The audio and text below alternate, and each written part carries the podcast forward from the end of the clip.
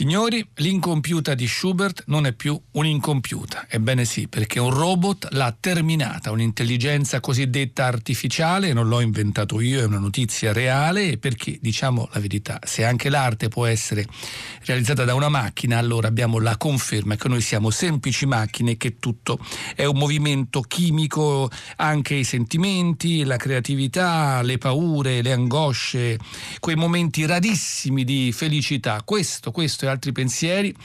Alle 6 1 minuto e 38 secondi per aprire con voi qui comincia il programma cura di Elisabetta Parisi e Federico Vizzaccaro che oggi è con noi in regia per le scelte musicali accanto a Luciano Panici alla console mentre Claudia Marsili in redazione vi ricordo che abbiamo un telefono 335 56 34 296 ed è pronto qui soprattutto per i vostri messaggi e WhatsApp legati al termine musicale di oggi che non a caso è proprio sinfonia, sinfonia che nel tempo attraverso i secoli ha avuto ovviamente una evoluzione. E se pensiamo ad esempio alle sinfonie di Karl Stamitz possiamo dire che questo artista tedesco di famiglia di artisti, di musicisti eh, di origine origine ceca, ha dato una spinta notevole a questo genere musicale. Sono sinfonie le sue più legate all'idea del sinfonia concertante, eh, ricordiamo che siamo nella seconda metà del Settecento, infatti Karl Stamitz nasce il 7 maggio 745 e scompare nel 1801. Dicevo appunto questa seconda metà del Settecento che è un'epoca anche fertile per i cambiamenti, è l'epoca in cui nascerà Beethoven, è l'epoca in cui troviamo le ultime opere di Mozart e che scompare nel 791, eh, anzi proprio tutte perché la sua vita è molto breve si muove tra il 756 e i 35 anni di vita che gli permetteranno di lasciarci questi immani gioielli. Ma insomma, gioielli sono anche le sinfonie di Stamitz, una figura che fu molto conosciuta e molto amata, anzi singolarmente eh, le sue sinfonie, pur non essendo facilissime, ebbero un notevole successo, ma fu anche molto bravo esempio nella timbrica, i suoi esempio concerti per strumenti a fiato sono molto celebri, soprattutto il clarinetto venne da lui molto eh, diciamo elaborato e reso uno strumento assolutamente eh, solistico classico.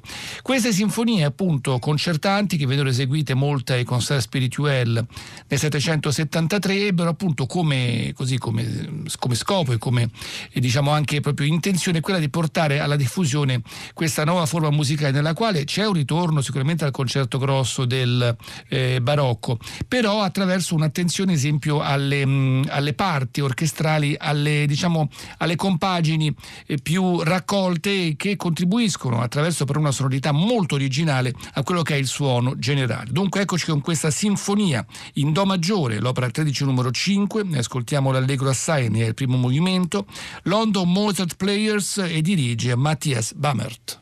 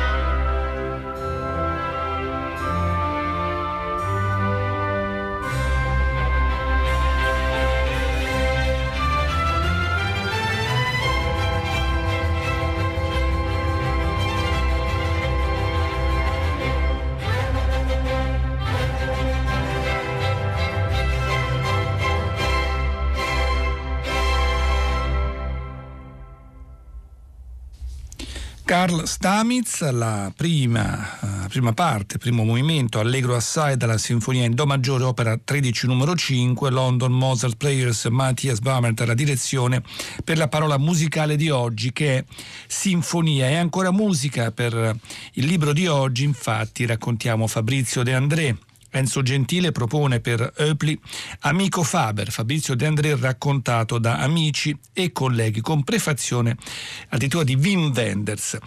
E Enzo Gentile si occupa di musica praticamente da sempre, come giornalista, conduttore radiofonico, consulente per dischi, cinema e teatro, curatore di mostre, e manifestazioni docente, inizia a metà anni 70, appunto con prime emittenti radiofoniche, poi scrive su quotidiane riviste, direttore artistico di numerose rassegne e da 15 anni tiene anche il corso di storia della musica pop rock di master e di comunicazione all'Università Cattolica di Milano. Dunque ecco un De André diverso, nel senso che molto si è scritto su De André, ma in questo caso Enzo Gentile lascia spesso la parola a chi lo ha conosciuto, a chi ci ha lavorato, a chi insomma ha condiviso con lui tante avventure, soprattutto musicali. Quindi attraverso queste testimonianze emerge anche un'altra, un'altra faccia appunto di De André da questa personalità così ricca e così eh, complessa. Ed è molto bello appunto sentire come tutti rimangano poi in qualche modo toccati, mm, lavorando con De André, mm, eh, si muovono in territori che non conoscevano o comunque che approfondiscono grazie alla sua personalità. Esempio c'è questo ritratto d'artista genovese in cui Enzo Gentile appunto scrive chi ha vissuto gli anni genovesi degli inizi della carriera di Faber, così lo chiamavano, ha incontrato una personalità colma di talento fin dai primi passi. Sulla scena un artista dotato eh, della felice combinazione tra estro musicale e cultura musicale ricchissima. Tra i primi a incontrarlo, Piero Cassano, ex tastierista dei Mattia Bazare, autore di numerose hit che hanno fatto la storia della canzone italiana. Dice appunto Cassano, Fabrizio non era quel burbero che qualcuno ha dipinto, tutt'altro si chiacchierava volentieri con lui, anche se non erano mai dialoghi lunghi o impegnativi. Uno degli argomenti più trattati erano le sorti e le discussioni sul Genoa, Abitava a metà di Corso Italia, una bella casa che guardava il mare, Cristiano era piccolino e per Fabrizio erano già partiti i contatti con l'industria milanese della musica. Renato Tortarolo, esempio, ricorda, Fabrizio studiava, leggeva tantissimo, aveva modellato le sue idee, forse aveva un limite, per lui l'uomo è un animale incapace di stare con gli altri, bisognerebbe tornare allo scambio. Un magnifico utopista, ma anche una persona rimasta sempre alto borghese con una solidità, un pragmatismo egoismo che ti dà solo l'essere nato e cresciuto in una certa società genovese dell'epoca che era una palestra di vita non da poco e poi racconta appunto l'arrivo di Dori Ghezzi nella sua, nella sua vita. Questo è un momento da questo amico Faber di Enzo Gentile e io che ho amato tantissimo De André lo ritengo insomma, uno dei più grandi che abbiamo avuto accanto a Battisti e a Battiato ovviamente per motivi artistici diversi.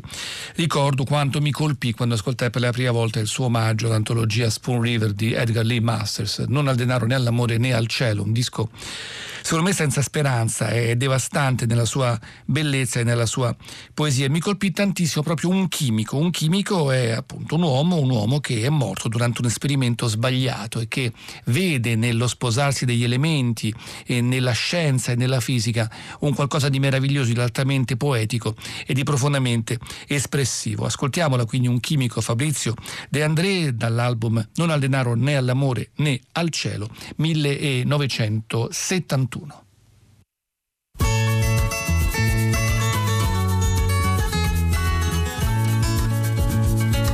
Solo la morte m'ha portato in collina, un corpo fra i tanti a dar fosforo all'aria, per bivacchi di fuochi che dicono fatui, che non lasciano cenere, non sciolgono la brina solo la morte m'ha portato in collina.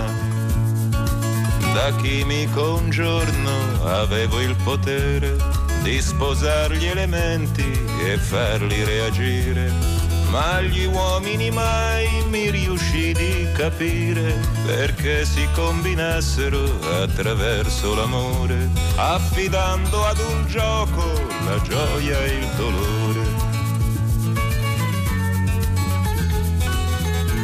Guardate il sorriso, guardate il colore, come giocano sul viso di chi cerca l'amore, ma lo stesso sorriso, lo stesso colore, dove sono sul viso di chi ha avuto l'amore, dove sono sul viso di chi ha avuto l'amore. Che strano andarsene senza soffrire, senza un volto di donna da dover ricordare. Ma è forse diverso il vostro morire, voi che uscite all'amore che cedete all'aprile. Cosa c'è di diverso nel vostro morire? Primavera non bussa, lei entra sicura, come il fumo lei penetra in ogni fessura. Ha le labbra di carne e i capelli di grano, che paura che voglia che ti prenda per mano, che paura che voglia che ti porti lontano guardate l'idrogeno tacere nel mare, guardate l'ossigeno al suo fianco dormire, soltanto una legge che io riesco a capire, ha potuto sposarli senza farli scoppiare, soltanto la legge che io riesco a capire, poi chimico e no, non mi volli sposare non sapevo con chi e chi avrei generato. Son morto in un esperimento sbagliato, proprio come gli idioti che muoiono d'amore. E qualcuno dirà che c'è un modo migliore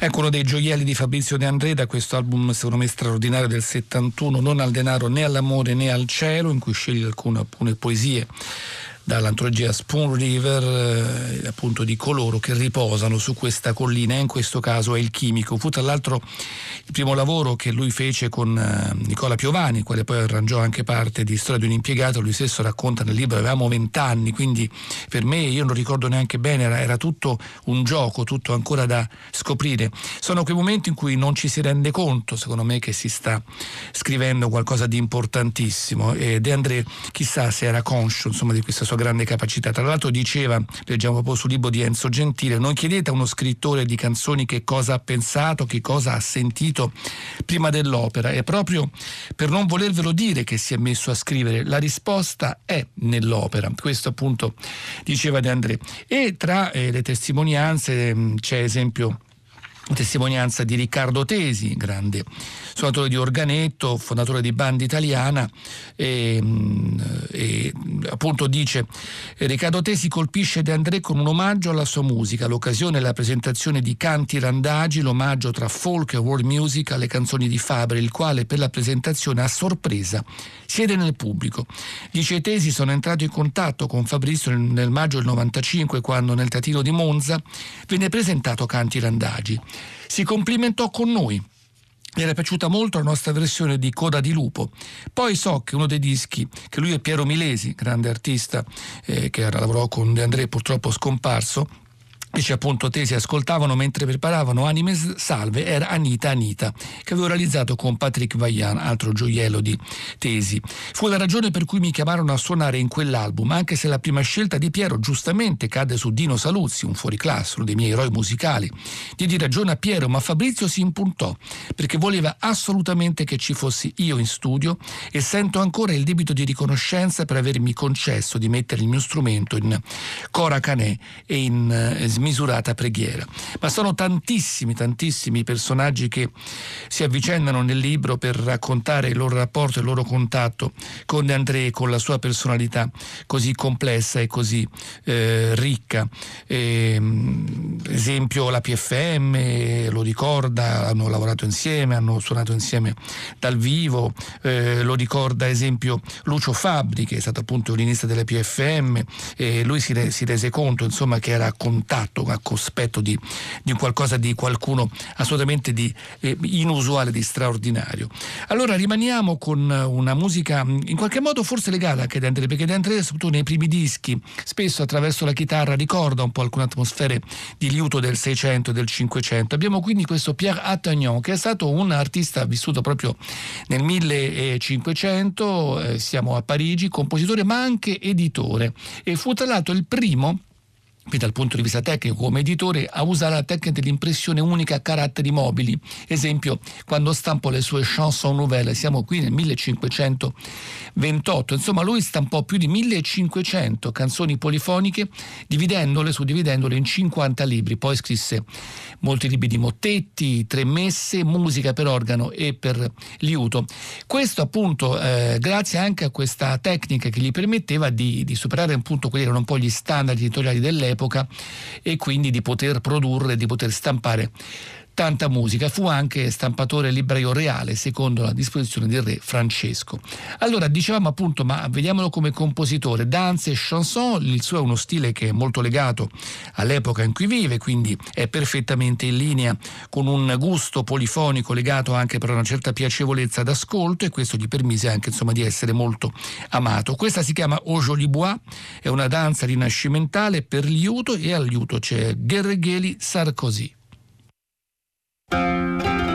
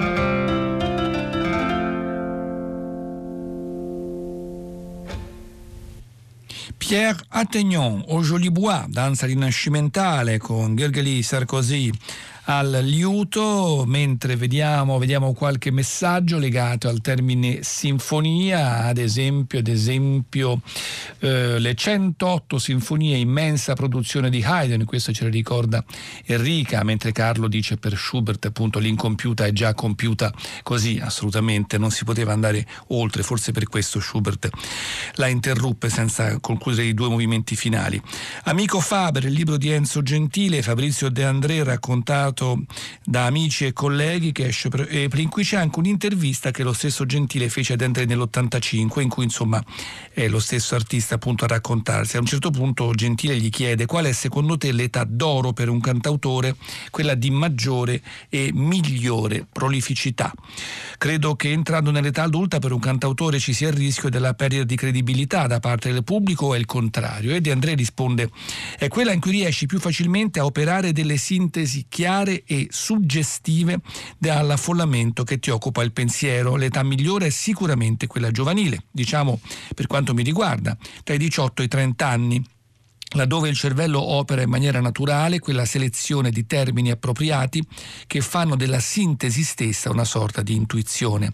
Questo non vuol dire che questa capacità intuitiva non debba avercela un individuo di 80 anni o che il fatto di non averla più non possa essere ovviato dall'acquisizione di una capacità tecnica che riesce a rendere ugualmente accettabile la tua forma espressiva. Ma nel primo caso, dice De André, siamo quasi al fenomeno da baraccone, nel secondo alla impostazione vocazione professionale del produrre poesia, cioè al mestiere. Detto questo lascio a te decidere se sia più credibile un giovane cantautore di un anziano cantastorie. E non a caso ha fatto una distinzione di termini perché laddove il giovane può incantarti per il suo slancio creativo e per la sua naturale disposizione alla sintesi, l'autore maturo ha per contro una maggiore, ancorché necessaria tendenza all'analisi che lo porta, nella migliore delle ipotesi, al racconto più che non alla poesia, forse allo svolgimento di un'opera per così dire di maggiore valore pedagogico, così parlava De Andrea appunto con Enzo Gentile. E così come Beethoven, insomma, da giovane comincia a pensare alle sinfonie e intorno ai 29 anni, nel 799, inizia questa prima sinfonia, quella in Do maggiore, e la completa nel giro di un anno. I suoi riferimenti eh, sono sicuramente Haydn e Mozart, che erano un po' praticamente una forma di, così, di, di, di eh, precedenti da cui non si poteva prescindere. Eh, però Beethoven insomma comincia già a, a, sfruttare quello che è un po' non dico la, mh, quella tensione che è tipica delle sue sinfonie, però questo gioco di rimandi, questa attenzione ad esempio ai movimenti lenti, questi adagi che sono preparatori attraverso un momento di quasi di stasi sonora a quello che sarà poi il movimento finale. Eccoci proprio con questo adagio molto allegro, l'adagio molto apre appunto la, eh, quello che poi diventa l'allegro eh, con brio, un uh, momento in cui si sente molto, ad esempio, la la, la, ricchezza anche strumentale che lui ha ereditato da Haydn. L'ascoltiamo in un'incisione storica importante, Herbert von Karajan e i suoi Berliner Philharmoniker. Thank you.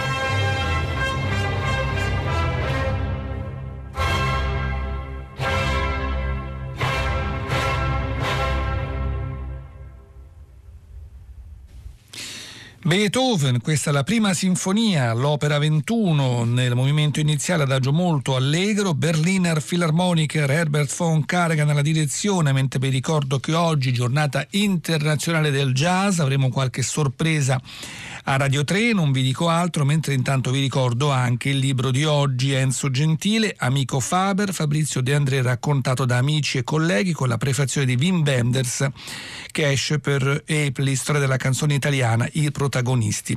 De André ha appunto raccontato da chi ci ha lavorato, da chi lo ha conosciuto, da chi ha collaborato ai suoi lavori. Naturalmente non può mancare il sequestro, quello che venne, avvenne in Sardegna, Fabrizio D'Andrea Dorighezzi, 27 agosto Sequestro che durò parecchio tempo, quattro mesi, fino a Natale, 550 milioni di lire versati, poi molti recuperati, un sequestro un po' maldestro, infatti eh, le persone coinvolte furono arrestate quasi subito dopo il rilascio, De André disse che li perdonava, più che altro eh, eh, coloro che l'avevano eseguito erano semplicemente delle persone che obbedivano a dei mandanti e disse anzi potevano trattarci male, invece ci hanno sempre trattato molto bene. Volle restare in Sardegna, Spagna dopo appunto questa avventura amara, nonostante il fatto che Dori volesse andare via, lui amava moltissimo la Sardegna e la Gallura. E c'è questo celeberrimo disco, quello detto dell'indiano, che c'è appunto in copertina un ritratto di un indiano del 1909, in cui lui in un certo senso...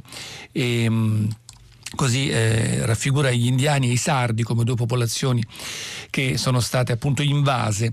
E, e c'è questo pezzo straordinario, questo fiume Sand Creek che mh, mm, ricordo insomma anche questo quando lo sentì la prima volta mi dette veramente un, un, un, colpo allo stomaco pazzesco in cui appunto un generale che lui dipinge come ventenne, in realtà più di 40 anni, eh, che si chiamava eh, John Milton Chivington, praticamente attaccò una, un pacifico insediamento di indiani quasi tutti vecchi, bambini e donne, i giovani erano tutti fuori per la caccia al bisonte e insomma uccise più di 150 persone senza alcun motivo, non c'era nessun motivo di questa strage. Fu tra l'altro messo sotto corte marziale ma lui si era già ritirato dall'esercito e quindi non venne, non venne condannato.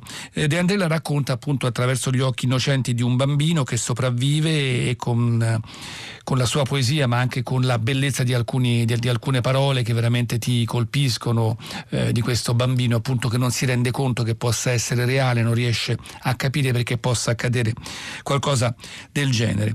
Pezzo in cui De André già dà una svolta anche musicale alle sue attitudini, cosa che poi succederà in maniera molto più radicale su Creusa de Ma, su Anime Salve, sulle nuvole eccetera eccetera. Intanto ascoltiamo questo fiume Sun Creek di Fabrizio De André.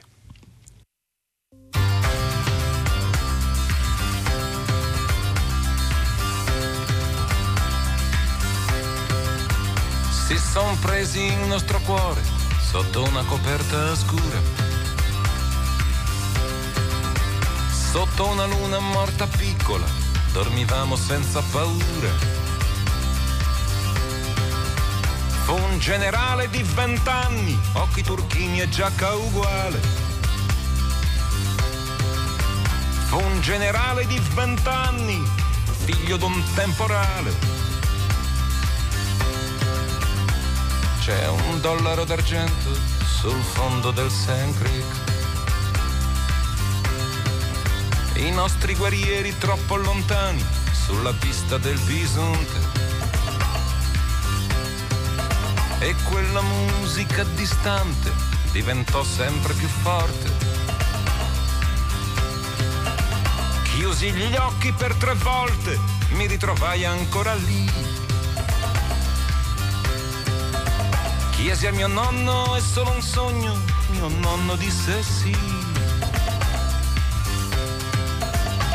A volte i pesci cantano sul fondo del Sand Creek.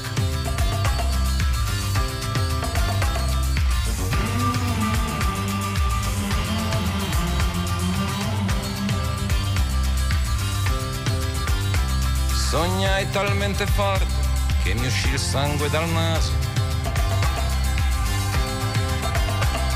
il lampo in un orecchio, nell'altro il paradiso. Le lacrime più piccole, le lacrime più grosse. Quando l'albero della neve fiori di stelle rosse. Ora i bambini dormono nel letto del St. Creek.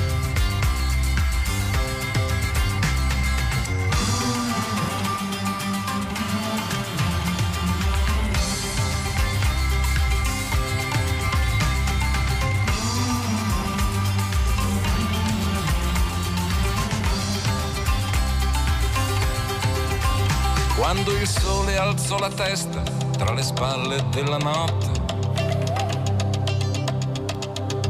C'erano solo cani e fumo e tende capovolte. Tirai una freccia in cielo per farlo respirare. Tirai una freccia al vento per farlo sanguinare. Terza freccia cercala sul fondo del Sand Creek.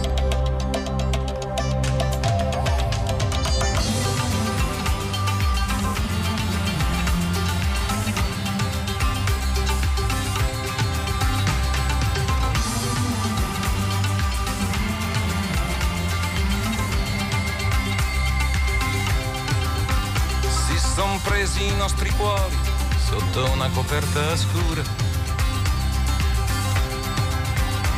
Sotto una luna morta piccola dormivamo senza paura. Fu un generale di vent'anni, occhi turchini e giacca uguale.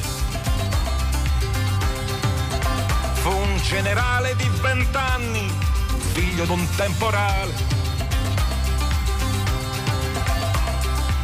Ora i bambini dormono sul fondo del St. Creek.